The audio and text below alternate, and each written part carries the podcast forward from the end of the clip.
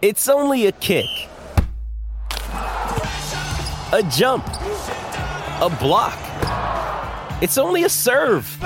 It's only a tackle, a run. It's only for the fans. After all, it's only pressure. You got this. Adidas.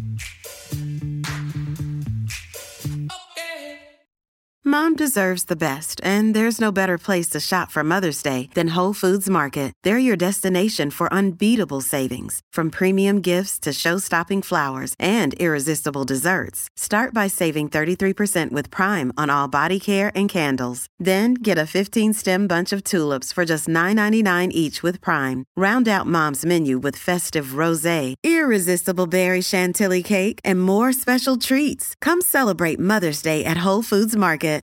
The folks at Green Mountain Dental Group deserve to take some credit for those smiling Colorado sports fans around town, especially those of our DNVR listeners who've switched to Green Mountain Dental Group over the years to make them their permanent family dentist. They're the best damn family owned dentist in the metro area, and they're extreme Colorado sports fans, just like all of us. And if you schedule a cleaning, x ray, and exam, you're going to receive a free Sonicare toothbrush from Green Mountain Dental Group, located only 15 minutes from downtown Denver. That's your first pitch. Now let's play ball. Stick around after our interview with Julian Valentin for some updates on CBA negotiations between players and owners, as well as the relief pitchers and catchers that should represent the Rockies in a Team Hall of Fame. Welcome into the DNVR Rockies podcast, brought to you by Strava Craft Coffee. Strava CBD coffee is infused with CBD and CBG. It's going to have you feeling fantastic in the morning without those coffee jitters if you want three or four cups a day. Helps with chronic headaches, joint pains, IBS, so much more than that. Now get 25% off your first purchase when using code DNVR25 on StravaCraftCoffee.com. I'm your host, Patrick Lyons. And joining me today is a very special guest on a very special holiday because it's the second anniversary of Larry Walker's induction into the Baseball Hall of Fame. And when we couldn't get Larry Walker, I said, well, the next best person, if we're thinking about Hall of Fame people and Hall of Fame contributors to the Colorado Rockies franchise, I said, I got to get Julian Valentin. So here he is, folks. Julian, thanks for joining me today. Thanks for having me, dude. Um, I'm all fired up. The music had me bobbing my head it's good to see your beautiful face and uh, reconnect a little bit. And to be honest, I was trying to figure out like why you randomly picked me until you said that, and now it kind of makes some sense that it's Larry's day. Um, although that's uh, obviously some really big shoes to fill. It is, and you've you know you've got the shirt to to prove it. And actually, I'm a little disappointed you're not wearing the SpongeBob shirt today. I have it upstairs in the closet, but uh, in my little bookshelf here, this quadrant is my baseball Hall of Famer section. So we got Larry's bobblehead in honor of that, um, Mariano Rivera baseball, and then a picture from Ichiro that's signed when he uh, got his 3000th hit at Coors. So got some cool stuff in the little bookshelf back there to remember my previous life. There you go. Yeah, we'll we'll get into all of that and more. Speaking of of previous lives, for for those who who might not know the the background of of Julian Valentin. It's it's just as interesting as the the Rockies days, those those eras uh, at Coors Field. You know, because you were a very successful soccer player growing up in in Lancaster, Pennsylvania, and sorry to hear about your Eagles uh, not doing so well here. Hey, we were playing with house money in the playoffs. We'll take that. Nobody expected anything, so. That's true. Yeah, but you played for the youth national team. You know, went to school at, at Wake Forest, and you won a national championship there. What's I mean, you you've always been around athletes, and that's kind of a, been a common theme uh, that you're still doing to this day. You know, what what was that like? That that thing where going into your final year, you're building towards it, and you actually, you know, reach the the mecca, you reach the promised land of, of that championship. Yeah, 2007 for me was a was a pretty special year, and especially in Rockiesville in Colorado was also a pretty special year. Although um, hopefully better years to come but yeah, so I actually played in the under 20 World Cup uh, that same year in Canada. We made it to the quarterfinals and played against some of the best players in the world, and then went back to school, won the national championship at Wake, and it was just an incredible experience to be able to do that with, um, you know, the brothers, guys who you played with day in and day out. You kind of came up together and saw each other grow up in front of your very eyes. So. Uh, you know, it was an incredible experience, something that I remember fondly, and uh, I'll always carry that with me yeah, 2007 is it was a year for a lot of of championships. And there's a lot, a lot of iconic photographs in that that run to Rocktober. And think of Todd Helton, we think of Matt Holliday in Game 163. But you've got your own iconic photograph. For anyone who might be a little bit squeamish, you may look away. Uh, I I found this photograph and wow, you know there is got to be a, a fantastic story behind it and just just get running. What am I looking at here, Julian? So yeah, that was um, there was about eight minutes left in the national championship game. We're playing Ohio State, and um, we're up. We're winning. The game is kind of getting a little crazy. Um, at one point, a ball kind of gets uh, gets floated in the box, and I kind of clear it away. I actually jump to head it away, and the player from Ohio State comes in and like karate kick style, just straight to the face. Um, you know, obviously got the cuts there uh, they had to be taken off the field because obviously you can't be bleeding. And I'm, I'm sitting there on the sideline, like, get me in, get me in. You know, we're trying to kill off the game and get the victory. And, uh, you know, literally right as the blood stopped bleeding, they put this like powder in. In, the in the wounds, uh, the blood stopped, and and I grabbed the trophy right there, is what you see, and just started running around like crazy with my teammates. So um, that that was the story in real time. The um, the Colorado tie to that story is the player who kicked me was Roger Espinoza, who is from Aurora. And obviously, his his he had an incredible career in the English Premier League, playing for Reading and Kansas City. Um, so so he actually called me a couple days later because we know a lot of mutual people in town here, and got my number and said, "Hey man, sorry for kicking you in the face." And um, you know, so and Roger's a great dude, and we, we've kind of kept up a little bit when he comes back in town. So uh, it was just a cool experience. You know, I would take the plastic surgery that happened after any day to get that picture and get that trophy. How many stitches are we talking about in, in a photograph like that? I would guess a hundred, but it's it's so, just a mess. this is one of those stories that like the real answer is probably like 15, but every time I tell the story, it becomes 30 and then 75. So let's just say I got 165 stitches because uh, that's way cooler than saying like 15. All right, so you're adding 15 every single year, and so that works out. Yeah, it's a good. yeah, I, I, had legitimate plastic surgery to revise the scars. Um, you know, I fixed the hair over the years. I'm a lot more corporate and professional and grown up now. But um, and actually, shout out Jamie Franks there on the right, kind of the profile view. He's the head coach at University of Denver men's soccer, and just um, you know, obviously one of my best friends and somebody that our families get together all the time. So this picture actually has a lot of Colorado ties to it these days. Yeah, I love that you mentioned you know family because obviously you, you come from a, a, big soccer family. Your brother Zarek, of course, with the Houston Dynamo. Uh, your your brother-in-law too, Tyler Kemp. You know, is a, is a player. So like soccer is is just so massive here. Do you have a favorite club uh, that you that you pull for, either in MLS or in England, like the motherland, if you will? Yeah, I, I don't know if I have a, a club that I pull for. I, am still in that mode where I, I know a lot of people playing. So I, I want my friends and, and former teammates to do well and be successful. Of course, I want my brother's team to be successful. And I think um, some of the things that they're doing in Houston now is definitely going to help them. And I definitely love watching the Rapids. Uh, you know, I know Robin Fraser a little bit. I know a lot of the people in that organization and, and what they're about. So um, you know, I'm more of a fan of the game and the players and, you know, the, the people that I know as opposed to one specific club that I pull for. Yeah, Rapids had a really great 2021. It's it's promising for for this next year. Uh, it'll it'll definitely be exciting. I imagine you'll be at the at Dick's Sporting Goods Park when uh, the Dynamo come to town. You you got to be at that game for sure. Yep, we usually do. We usually do. Although when my brother was with Portland, they played that snow game a few years ago, and I, I, was texting with him. I was like, "There's no way in hell I'm going to this game. I'm just telling you right now. I'll watch from the comfort of my own house with my own white claw on the couch, and it'll be a lot easier than bundling up in 25 layers." Yeah, you're you're drafted by the LA Galaxy, and, and you play with the Tampa Rowdies. I bring up the Rowdies in particular because you know we we've seen what the the crowds are like in Florida for baseball, but that's not exactly the case for all professional sports in Florida. There's a very passionate community down there uh, with Inter Miami CF, Orlando City FC, uh, as well as the Rowdies. What what are the crowds like? What, why why is soccer the sport that translates in Florida and, and not baseball so much? Yeah, it, it's a tough one. I think you get some of the the people kind of coming in and out of Florida during you know the snowbird season or that kind of thing. Um, you know, I think soccer just is ingrained in the youth setup there. There's a lot of really good clubs, and and those those teams do a nice job of connecting with uh, the local organizations to get the the kids out there and their families. So I think that's a big part of it. uh, there's also some really just good international cities with a lot of culture and flavor. So um, there's a lot of things that Florida has working in their favor. And you know, with the Rowdies specifically, that club has has been around for a really long time in the old NASL days, like even before it became a USL club. And um, so there's a lot of tradition and history with with that club. And um, you know, when I was with the Rowdies, it was their first year coming back after a hiatus. So uh, it was a really cool experience to kind of be on that team and see the the built-in excitement that there was for the organization. And you know, being the captain of that team was a cool experience too, to kind of be out there in the face of the franchise and everything. So um, that's why I mean the, the Rowdies are a top-notch club, and you know they they play it uh, in St. Petersburg now. But um, when I was there, we were at the Yankee spring training facility in in Tampa there. So uh, yeah, Florida's a good place. I, I, don't I don't feel like going back there. I don't think anytime soon, but um, I enjoyed my time there for sure. That humidity can definitely be be a drag. Can, Killer.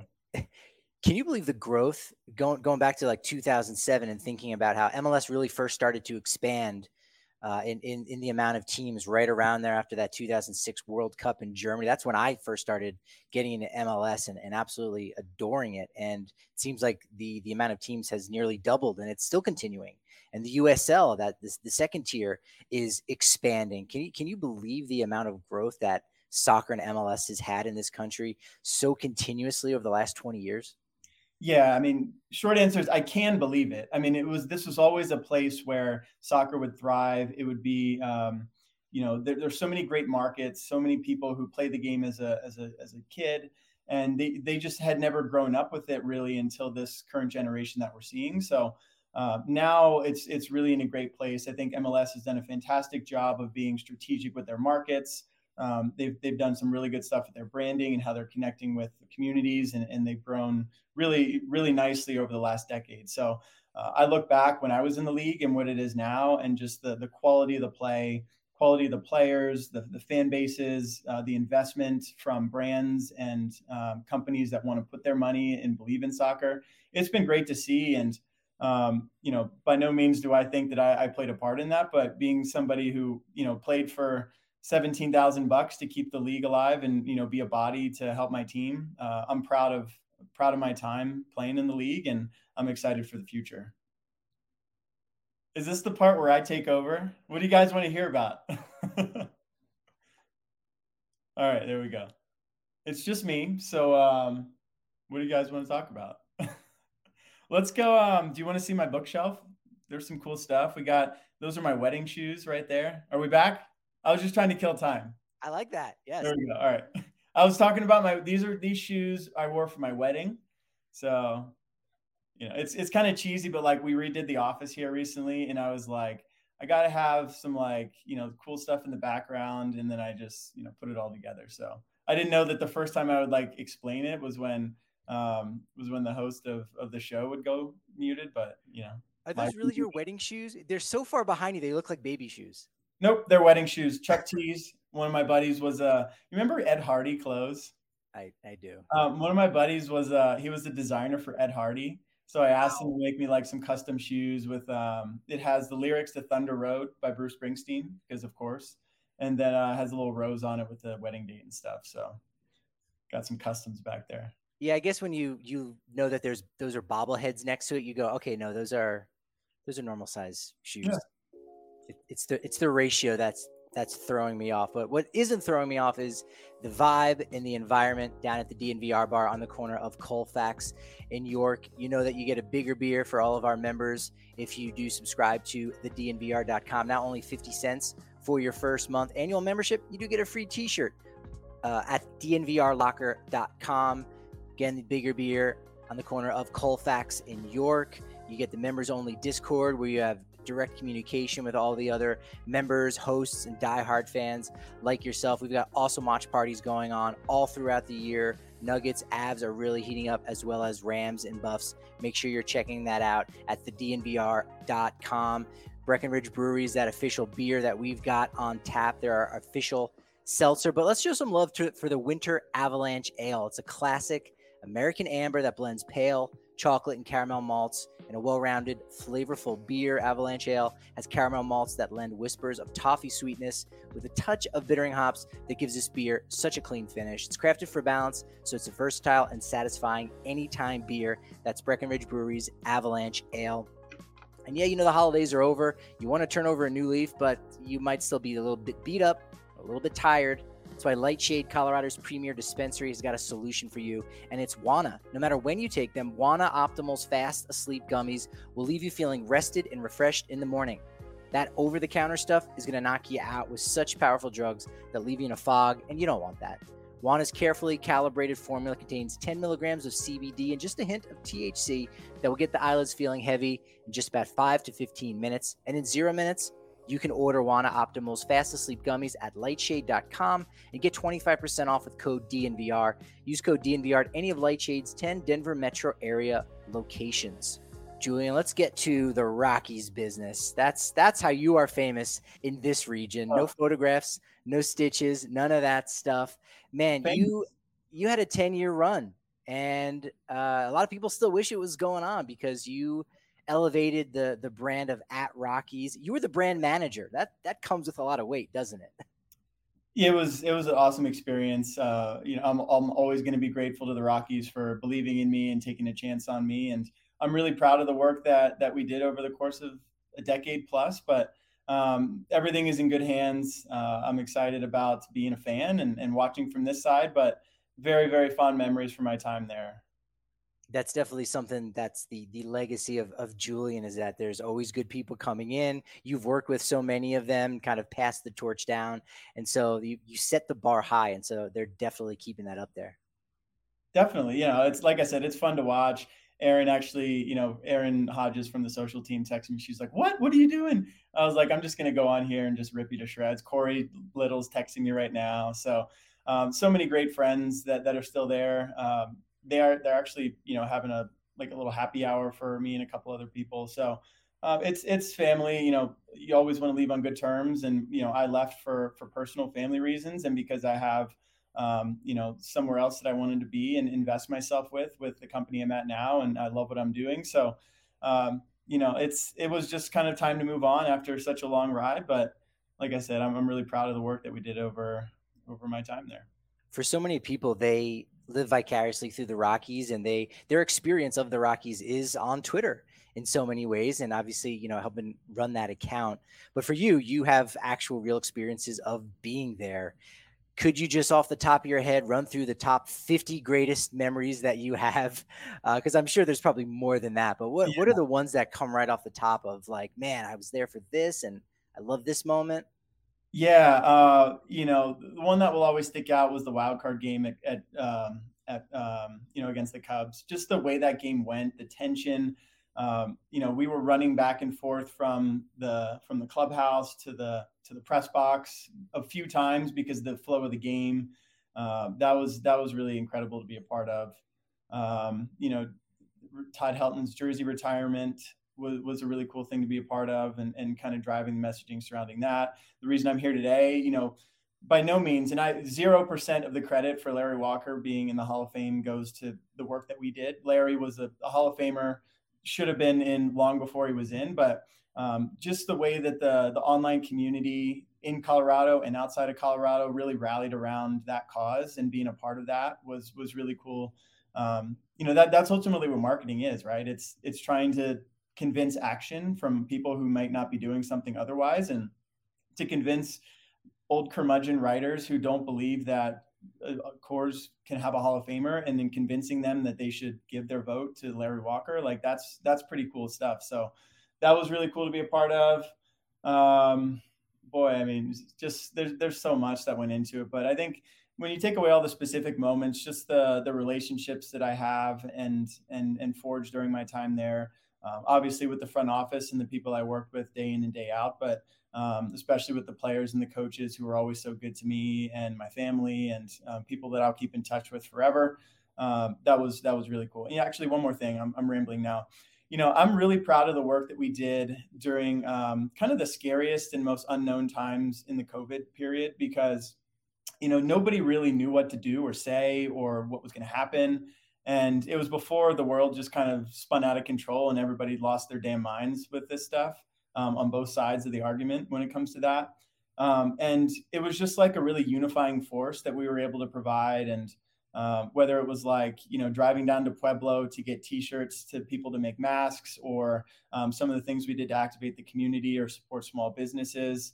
Uh, we did that stay at home opener, if you remember, which was like the, you know, the best of opening day it was just a lot of really fun stuff, but things that really mattered, and um, I think provided uh, people with something that they um, could could believe in and make them happy in a really scary time.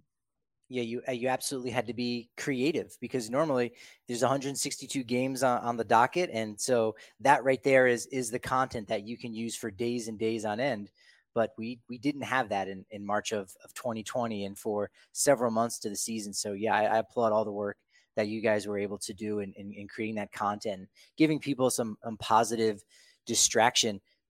Since you were with the Rockies for that decade, really up until the time Walker got in, you got to see him go from you know new guy on the ballot, you know maybe barely sticking around, barely getting a lot of notice, notoriety, and uh, not being a part of the conversation, like you said, saying, ah, but it's it's the Rockies, it's Coors Field, so immediately let's just forget this person. You got to see it from that stage all the way up to getting the the 76% that he needed on on January 21st, 2020. How how amazing was that each and every year to go, all right, I've, my hope is building, and I, I don't want to be disappointed, but my hope is building. Yeah, that was really cool. And when you look back at the voting totals, there were a couple years, like the second or third year, where it was pretty low, and like he was honestly like pretty close to falling off the ballot altogether. And then uh, somewhere along the line, something kind of turned. It might have been, you know, Edgar Martinez kind of picking up steam in those, um, you know, the analytical discussions taking more of a center stage. So uh, it was it was something that we in the offseason really looked forward to. I'm excited to see the club do the same with Todd because I think he's going to have that same type of building campaign that that's going to make sense in the future. Um, but yeah, I, I, just remember that day sitting in the office and um, you know just being so excited. Warren Miller, um, longtime um, communications director, is just a, dear friend and mentor of mine. You know, he was in the airport getting ready to go to New York, not knowing if he was going to turn around and come back because we weren't sure if Larry was going to make it. Um, so there was just, you know, I mentioned Corey earlier and Jill Campbell, of course. There were just so many people who played a key role in that at the Rockies, but but in the community as well. So yeah, super cool to see it build. Um, and just uh, like I said, it shouldn't have taken that long, but if it did, it, if nothing else, the the climax at the end was even more exciting. I think people might be somewhat surprised to know, maybe not, depending on how much they would pour over their Rockies magazine. But you know, you help put that together as well too, and that's this lasting you know monument or a lasting legacy where again on twitter we know this stuff can live forever even if you delete a tweet uh, it, it will go on and on. What, what is that? No no one does that. Uh, but but but the rockies magazine you know that that chronicles the history of the franchise and plenty of people will will subscribe to it and, and, get the magazine monthly and keep it on their shelves and they'll go back and look through there. Were there any particular stories that you were you know I know you're proud of, of, of all the work that you did, but are there any any pieces that were particularly fun to to research or to work with uh, some of the various authors that have contributed to Rockies Magazine over the years? Yeah, so I, I pulled this here. So this stack right here, that's all the magazines that I'd worked on. So I don't know if how many are there. But, wow. Um, the point you made is a really a really smart one because in today's digital world so much of what we do is you know you produce something and um, it lives in an nft or you know online somewhere but there's just something cool and special and different about having a, a, a tangible hard product at the end of a cycle of hard work. So when we make the magazine it would be like a full month of just like grinding away at it. You know we produce it entirely in house but um, i'm really proud to have those like books on the shelf there. So uh, I, I just I, I was an English major in college. I love writing. I love storytelling. Um, you know, Twitter and social media is kind of like little mini, um, you know, right, structured writing pieces. Like every time you put something out, there's a lot of science and art behind it, and I don't think people always understand the, you know, really what it is to do social media. It's it's easy to play on social media, but to have a strategy behind it and to really be successful, is difficult and it's it's a learned skill but there's also a lot of things that you have to have inherent inside of you to be successful um, so you know the, the the digital writing is one thing, but to be able to kind of let loose and write a you know 2,500 word feature and dive into storytelling is something that I've always loved, and I'm glad to have that. Uh, specific stories that come to mind. Uh, one of the one of the most recent sto- one of my last stories for the Rockies was about Connor Joe, and um, you know I wrote it to to tell his story about you know coming back from testicular cancer and also just his um, you know his heritage. You know we did it surrounding um, you know some of the stuff that was going on to Asian Americans in our country, and he wanted to be an advocate for um, you know sharing his story and his pride and, and his his um, his heritage. So I was really honored to tell his story, and I was really happy with how that came out. Um, boy, I'd have to go look back through there, but that, that one comes to mind. Maybe it's because it's the most recent, but you know, I, I just I loved I love that, and um, you know, I still do quite a bit of writing in in my job today, and, and storytelling, and hyping up athletes and talking about what they're doing. Yeah, I'm very excited to to dive into everything that you're you're doing at open doors Do need to tell people that over at Ball Aerospace and Technology, they're doing great things too.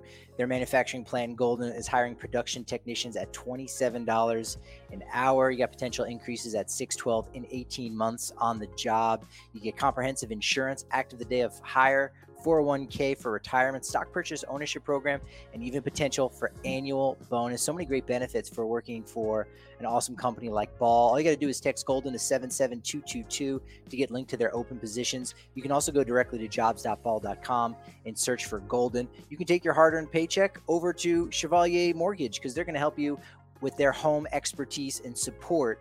Their ultimate goal at Chevalier Mortgage is to take the stress out of buying and refinancing. We're getting into that season believe it or not, winter, we're still in the thick of it. But you know what? Now's the time to start thinking and planning your next move. Chevalier Mortgage strives to give their borrowers options with their full financial picture in mind, with the highest level of integrity.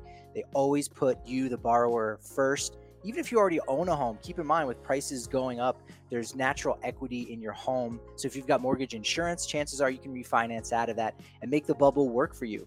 We've got a fun perk right now for DNVR listeners. Just visit them at dnvrmortgage.com and enter to win a free DNVR shirt or hat of your choice. When you do, most importantly, you want to get set up with a free, that's right, free consultation to discuss all your options with Virginia. Go to dnvrmortgage.com or call her directly at 303 257 6578. Michael Chevalier, NMLS number 1931006. Virginia Chevalier, NMLS number 1910631. Well, Julian, you. Dude, you're crushing the reads. Man, I would stumble on those reads like crazy, and you're just flowing, baby. Those are I, too. The trick is you get it tattooed on the inside of your eyelid, so it really looks seamless. That's the way to do it. It's a little insider tip. Hey, can I um can I address this? Uh, Josh Larson had a question. First of all, I'm I'm pumped that like somebody other than my mom is is on this, so that's cool. Um, yeah, the percentage the lockout gets resolved, that is not my thing, but that's, you know, along with Larry, I'm pretty sure that I'm only here because there's no like actual news to be reporting on. So not true, not true, but go ahead. No, that's it. That's that's all I wanted to say. Just shout out Josh for listening. Shout out my mom who's probably listening. And um, yeah, Corey, I know is listening too. yeah, I think he's just spying on me. He's just making yeah, sure I don't say anything slanderous. Yeah, Corey. Like no, no, you can say whatever you want. I'll I'll fight Corey if we need to.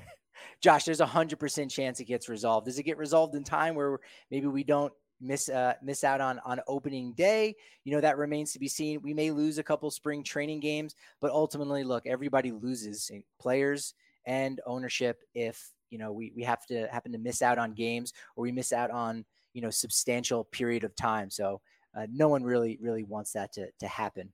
What well, they do want is is to know about your some of your inside experience. You work so close with the players. Like there might not be those always those big events. You know, Helton's retirement. You know, Walker getting into the Hall of Fame. You know, the the the run to to October in, in 17 and 18, the big win at Wrigley. But it's those day to day moments working with players who, you know, maybe just who's the funniest guy, or or who do you enjoy being around the most? That when you knew, okay, let's see who's on the schedule today. I got so and so this is going to be a good day. This is going to yeah. be a good day. Yeah, that, that, I'm always asked like who are my favorite players to work with, and uh, I've got a long list just because I'd I'd been there for a while, and and honestly, like the Rockies have so many like quality individuals, good dudes.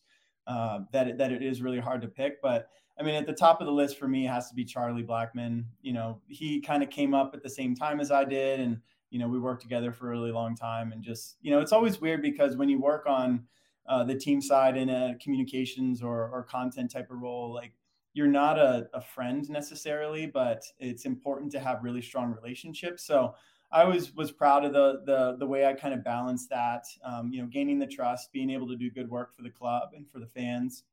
You know, without you know crossing that line. So, you know, Charlie comes to mind in terms of favorites. Um, you know, Scott Oberg, DJ. Um, you know, Nolan's like a you know brother that you argue with sometimes, but at the end of the day, you, you hug it out and that kind of stuff. Um, boy, I, am going to forget so many people, so I'll probably stop there. You know, Jon Gray, but yeah, funniest person was your question. Yeah, got to be Parra. You know, Parra just had a way to. Um, he just everybody gravitated toward Parra, and he was just such an important part of those teams. Um, even if he wasn't playing, he just had the right attitude. He came in, brought people together. The fact that he was bilingual was huge for kind of connecting all the different sides of the clubhouse and I think you know with the Nationals that that proved to be um, a huge differentiating factor for them with that World Series run.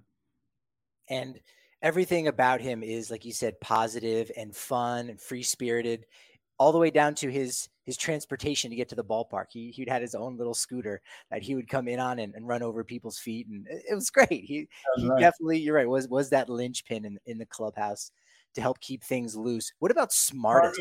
Cargo, shout out Cargo, man. You got me. I'll, I'll probably put out a list or something just because I'm yeah. to get somebody.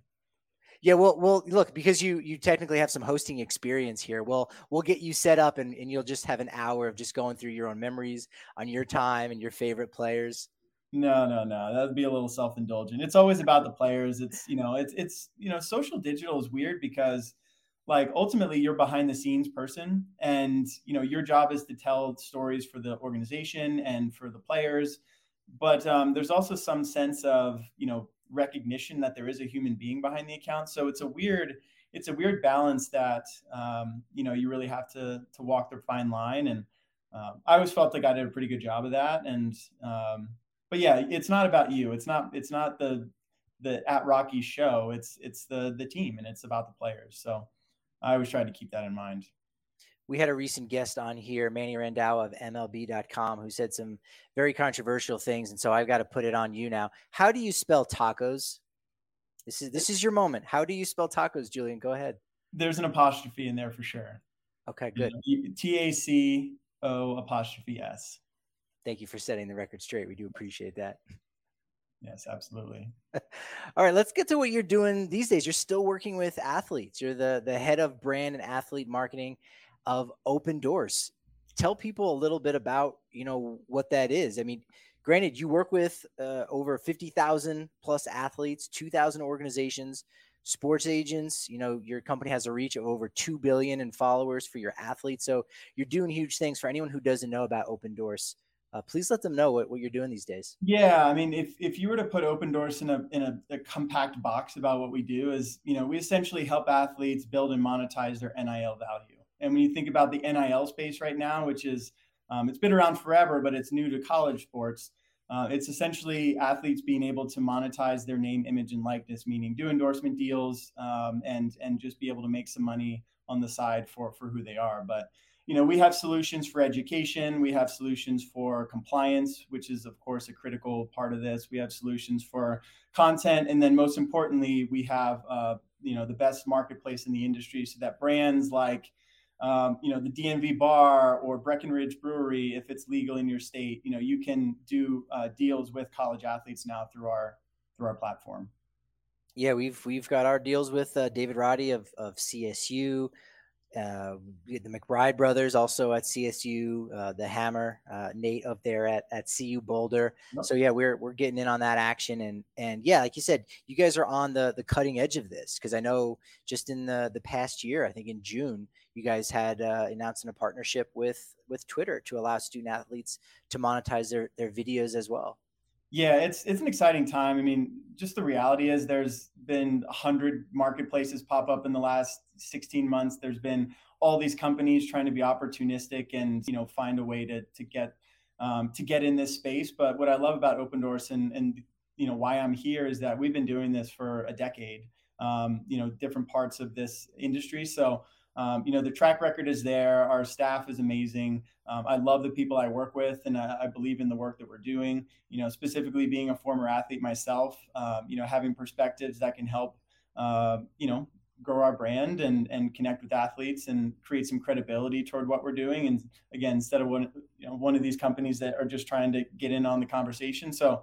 I love it. I love what I'm doing. I, I, you know, this is my home office, so the flexibility and, and the um, you know the personal nature of of what it's been able to provide for my family has been fantastic and i'm just excited to be a part of this uh, part of this movement and being able to have athletes um, you know monetize what they always should have been able to so you can either work from home or uh, have a four hour round trip to Nebraska? Were those the options?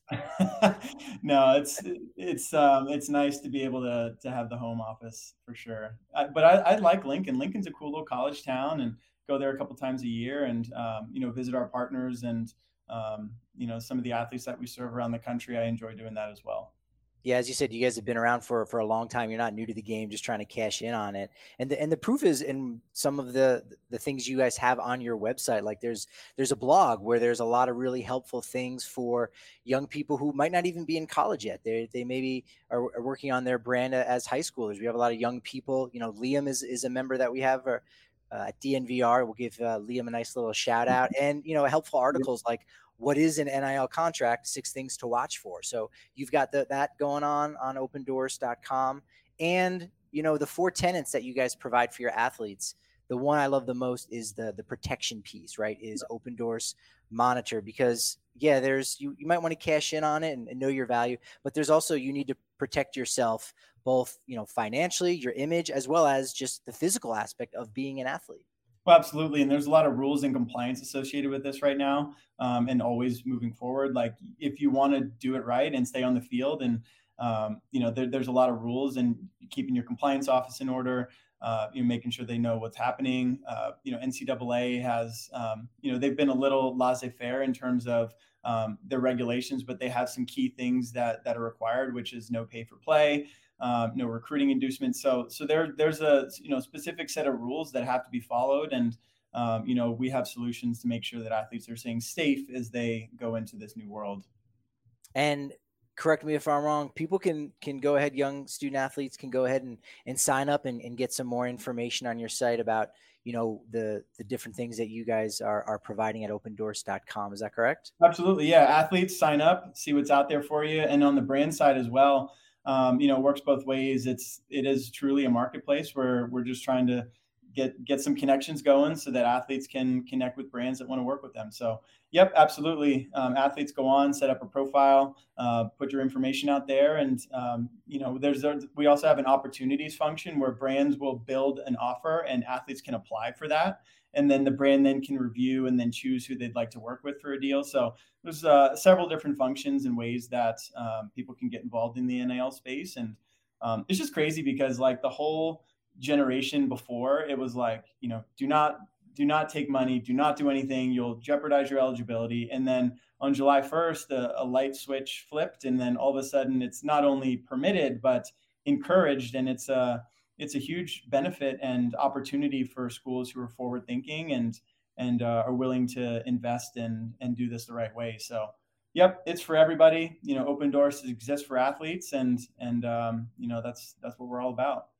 Was that frustrating when when you were a player? That that idea that you know you you know what NCAA is is doing, and you know it's it's a delicate balance. But like you said, uh, it was very black and white where you had to be very careful and, and, and very cautious. And, and now it's obviously it, it's different in that way, but, but how frustrating was that, that period of, of time, the dark ages, if you will? It was, you know, it, I wouldn't say it was frustrating for me, but I look at what opportunities are available now for student athletes compared to when I was in school 15 years ago. And I would have loved doing this. Um, you know, whether it's, you know, working with somebody like you guys, because I was always interested in media and production, um, or or just aligning myself with brands that that fit with who I am and, and the image that I wanted to have. Um, you know, it, everybody can be an entrepreneur, and they're able to to make their own um, decisions and ability to um, you know just just take control of their own lives. So it's not something that I ever really thought about. uh, in that moment. But now looking back with a little bit more perspective, it definitely would have been cool.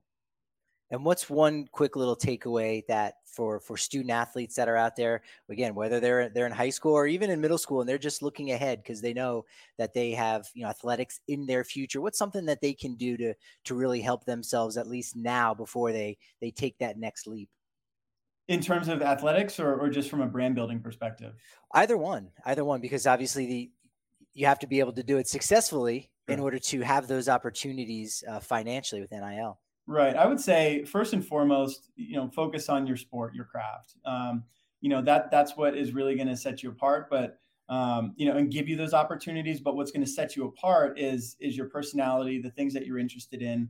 Um, and and I always say that like social media is your resume. Uh, whether it's like an actual business setting and you're applying for jobs, and people will first thing they'll do is they'll look at your Instagram account or your Twitter account or find you on TikTok. Um, so make sure that everything you put out there publicly is is exactly how you want to be portrayed and how you want to um, you know present yourself as a human being. So um, just being mindful of that because I think a lot of you know you mentioned high school athletes they don't necessarily think about social media in that way. It's um, I'm making fun videos or I'm talking to my friends or whatever the case may be, but um, it really is important to think bigger about what your social media platforms are and what they can can do for you. So um, you know, it, to put it very quickly, like that's how I would say. But you know, we've got a lot of um, more in-depth educational effort, um, you know, offerings that that get into that a little bit more. But that would be the first thing I'd say is just be thoughtful of that.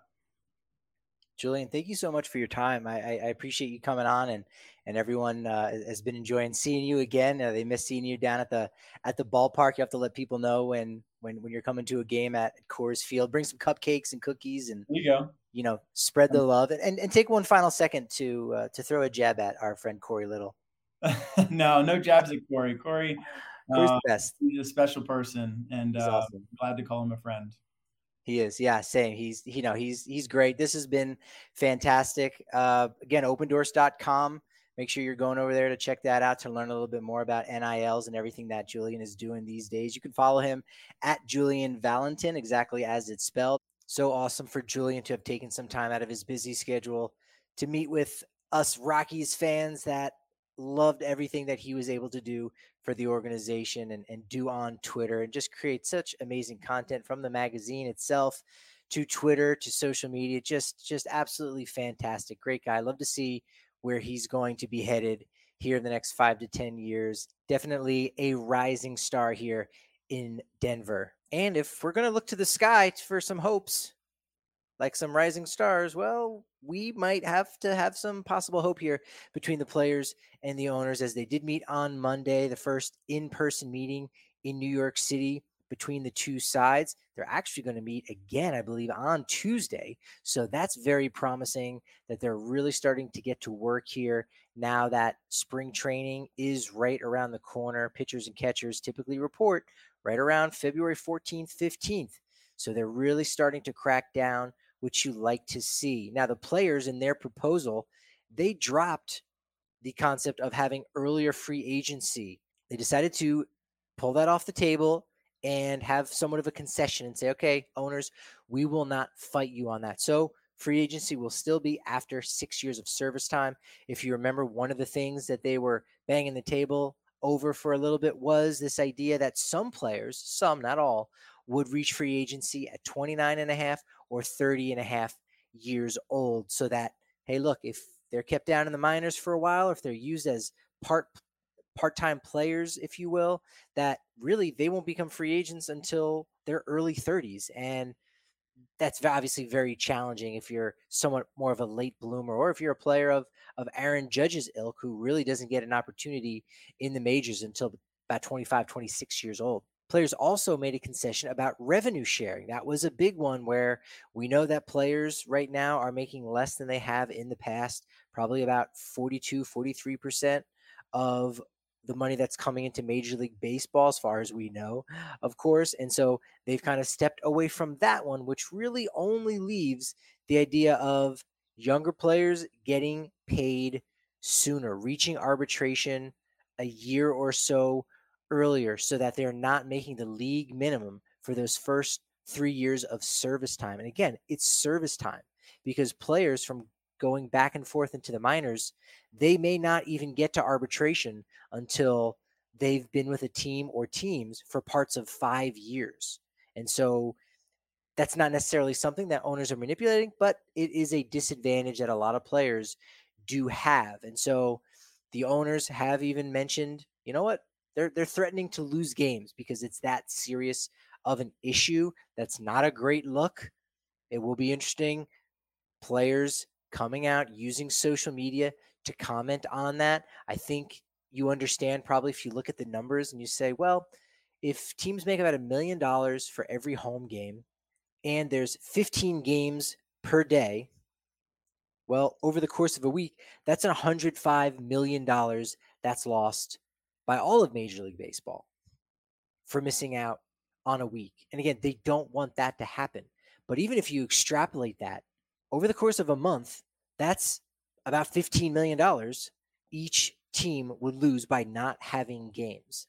But could they gain more than $15 million by getting what they want here in tamping down salaries and making sure that the soft salary cap doesn't go up any higher? Again, these are owners that they don't count tens and 20s. They're counting hundreds of thousands of dollars at a time. They're counting, frankly, bills that don't exist. we know, not anymore. There, there used to be a thousand dollar bill at, at one point. Not sure how many people actually own that before that was taken out of circulation. So, players and owners, they've got to come together. But really, the owners, they're playing chess. They're playing chess here, and hopefully, we don't suffer because of that. But I like that they're getting in the room together with one another. That's positive. I'm going to look at that for right now and, and feeling really good that my original prediction right around the first of the year was March 14th is when this thing would get settled. I really think the owners are going to be the ones who push it and the players are going to one that are going to be the ones that get punished for it because they're going to have a shorter spring training and they're just going to have to deal with it. And that's very unfortunate but I think the owners will have that to their advantage. Already, it does feel like they might be able to come to some kind of agreement earlier than that. So that's fantastic.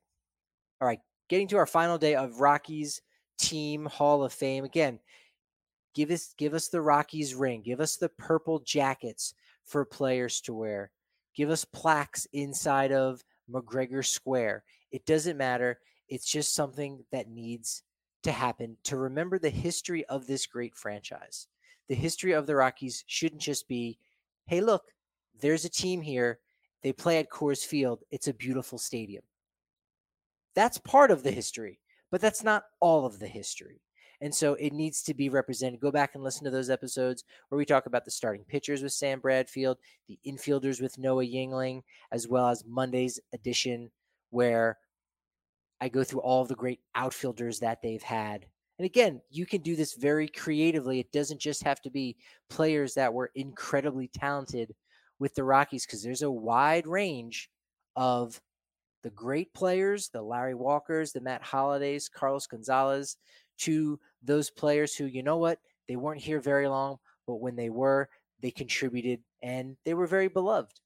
Juan Pierre, Ryan Spilborghs, players of that ilk. So today we'll get to the relief pitchers and catchers. You know, I was a little bit stunned when I dug through some information on catchers. Now, a lot of this stuff, you know, sure, I could probably do it off the top of my head, but I might miss a guy here or there. And I want this to be thorough. I, I sort of treated this as if I was the curator in some kind of museum and I was putting together the official list of players that might be a part of a Rockies team Hall of Fame. So I didn't want to miss out on anybody.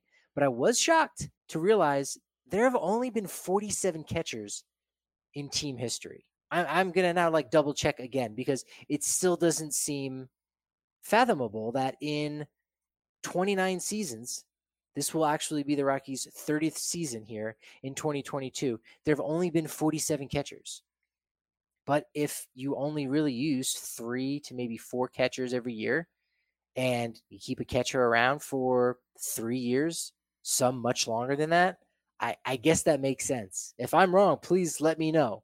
But I, I only turned up 47 in my research. And no, I did not count Neifi Perez for his one game or his one inning or his two pitches. that he lasted behind the plate.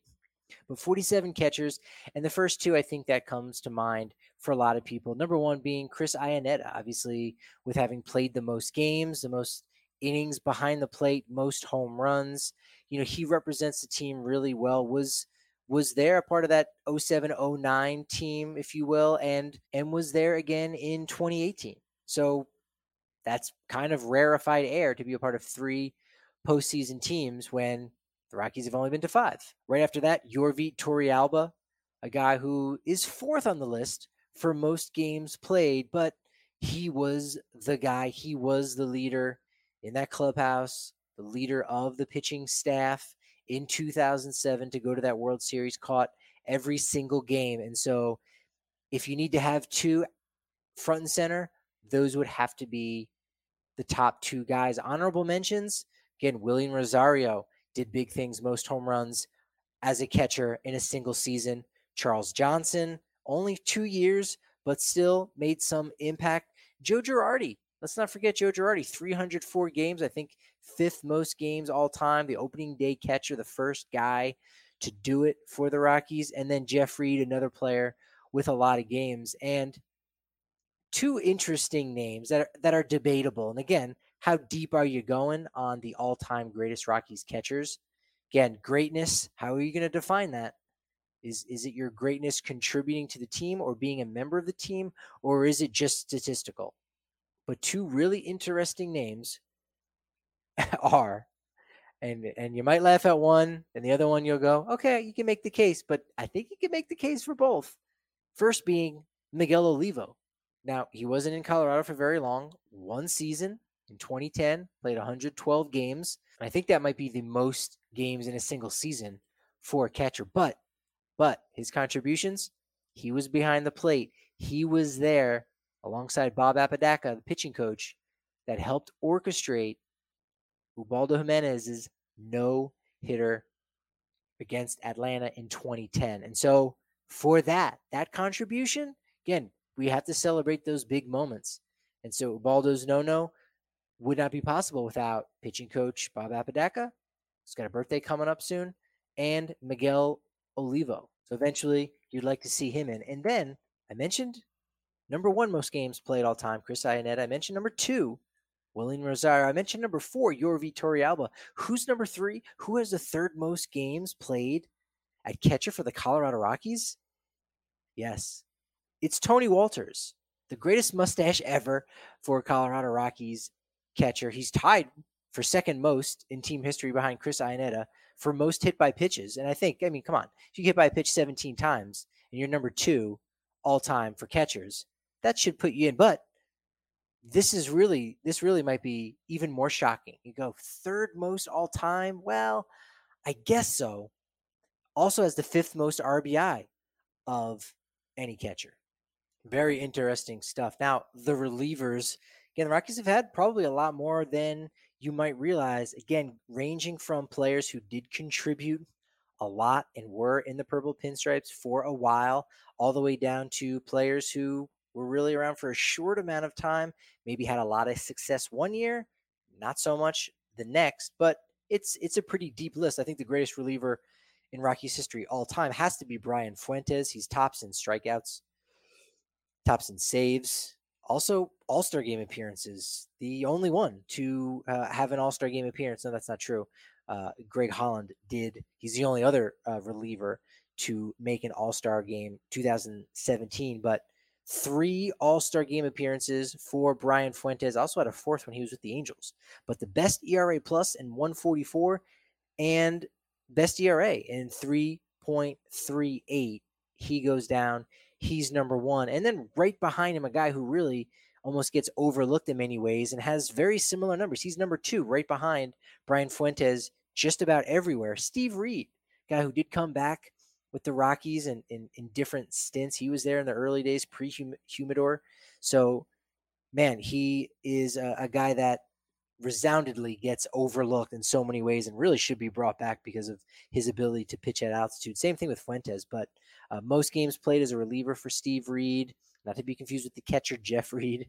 Uh, most innings and most wins, 33 as a reliever, 140 ERA plus again behind Fuentes, 3.63 ERA. And then from there, you have the next tier of guys that may have been frustrating at times, but you know, contributed a lot. Huston Street, 35 saves in 2009 there, leading from the back end of the bullpen in that postseason run.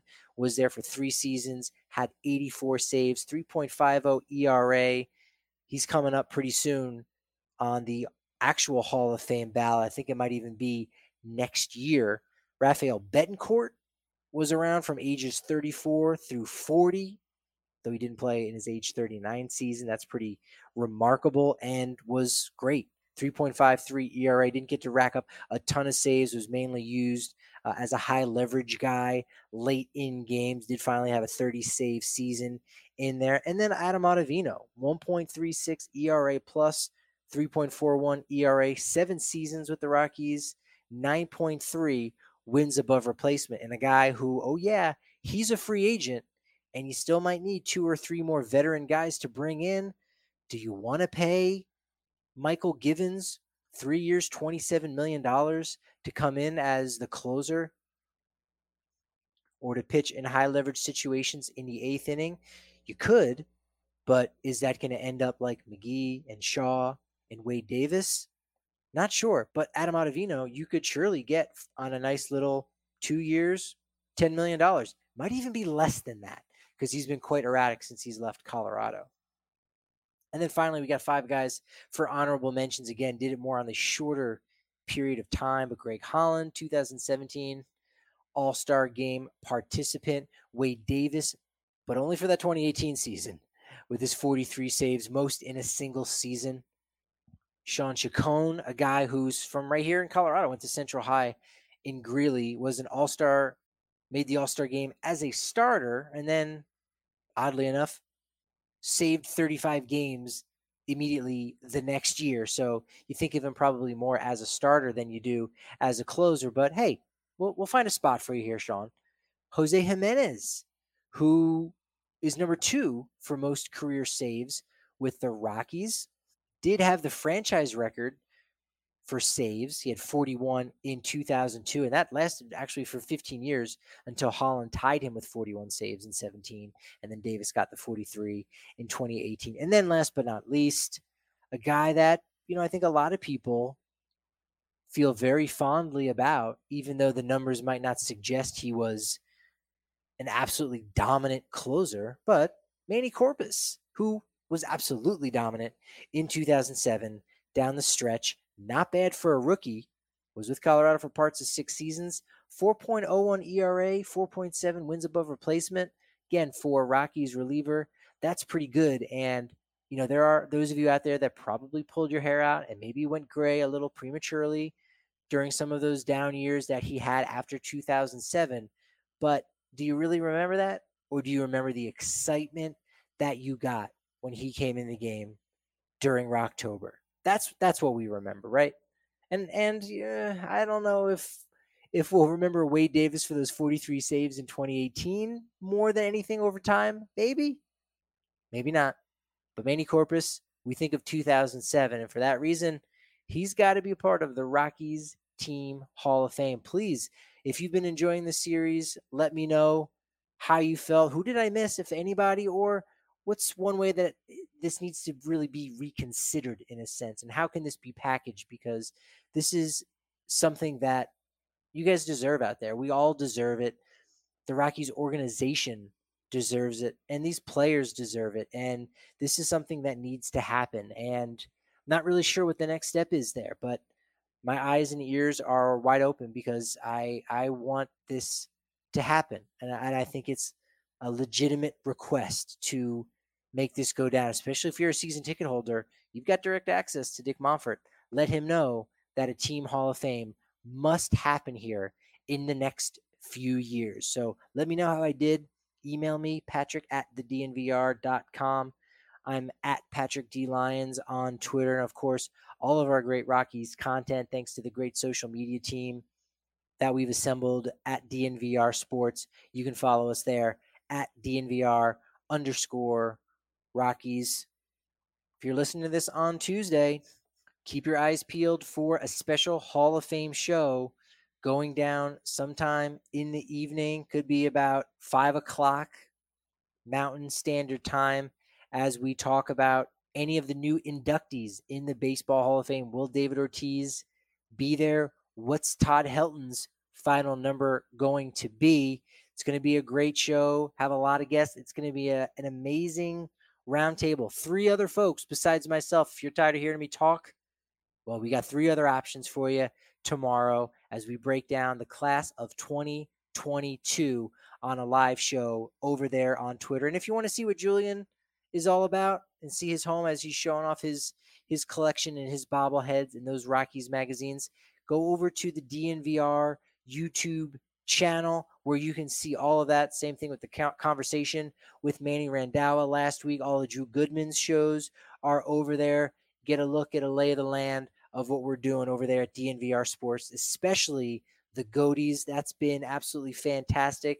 I will tell you a couple segments were recorded on Monday that you're going to end up seeing during this week. And on Saturday, Big Bash at six o'clock. Get your butt down to the DNVR bar on the corner of Colfax in York and celebrate with us. So for DNVR Sports, for my guest Julian Valentin, Patrick Lyons, thanks for tuning into the DNVR Rockies podcast. But you know what they say, as good as this show may have been, momentum, well, it is only as good as tomorrow's podcast. So I will talk to you then.